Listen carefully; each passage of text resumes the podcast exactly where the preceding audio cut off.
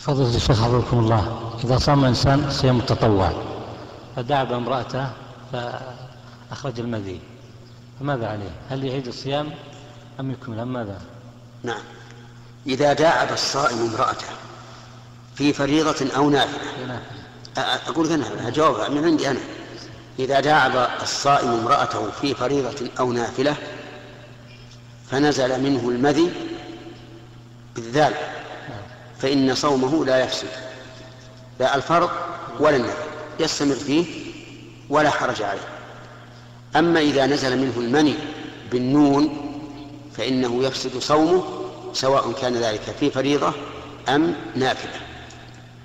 ولا يحل للإنسان أن يداعب زوجته إذا عرف من نفسه أنه ينزل بهذه المداعبة لأن بعض الناس يكون سريع الإنزال فبمجرد ما يداعب المرأة أو يقبلها مثلا أو ما أشبه ذلك ينزل فنقول لهذا الرجل لا يحل لك أن تداعب امرأتك ما دمت تخشى أن تنزل. نعم. لا هو أمذى أمذى مذي مذي ما أعرف شيء يقول. سبحان الله. ولكننا لا نسمح لأحد أن يعلم. إلا إذا سمع منا خطأ أو سهوا لا بأس.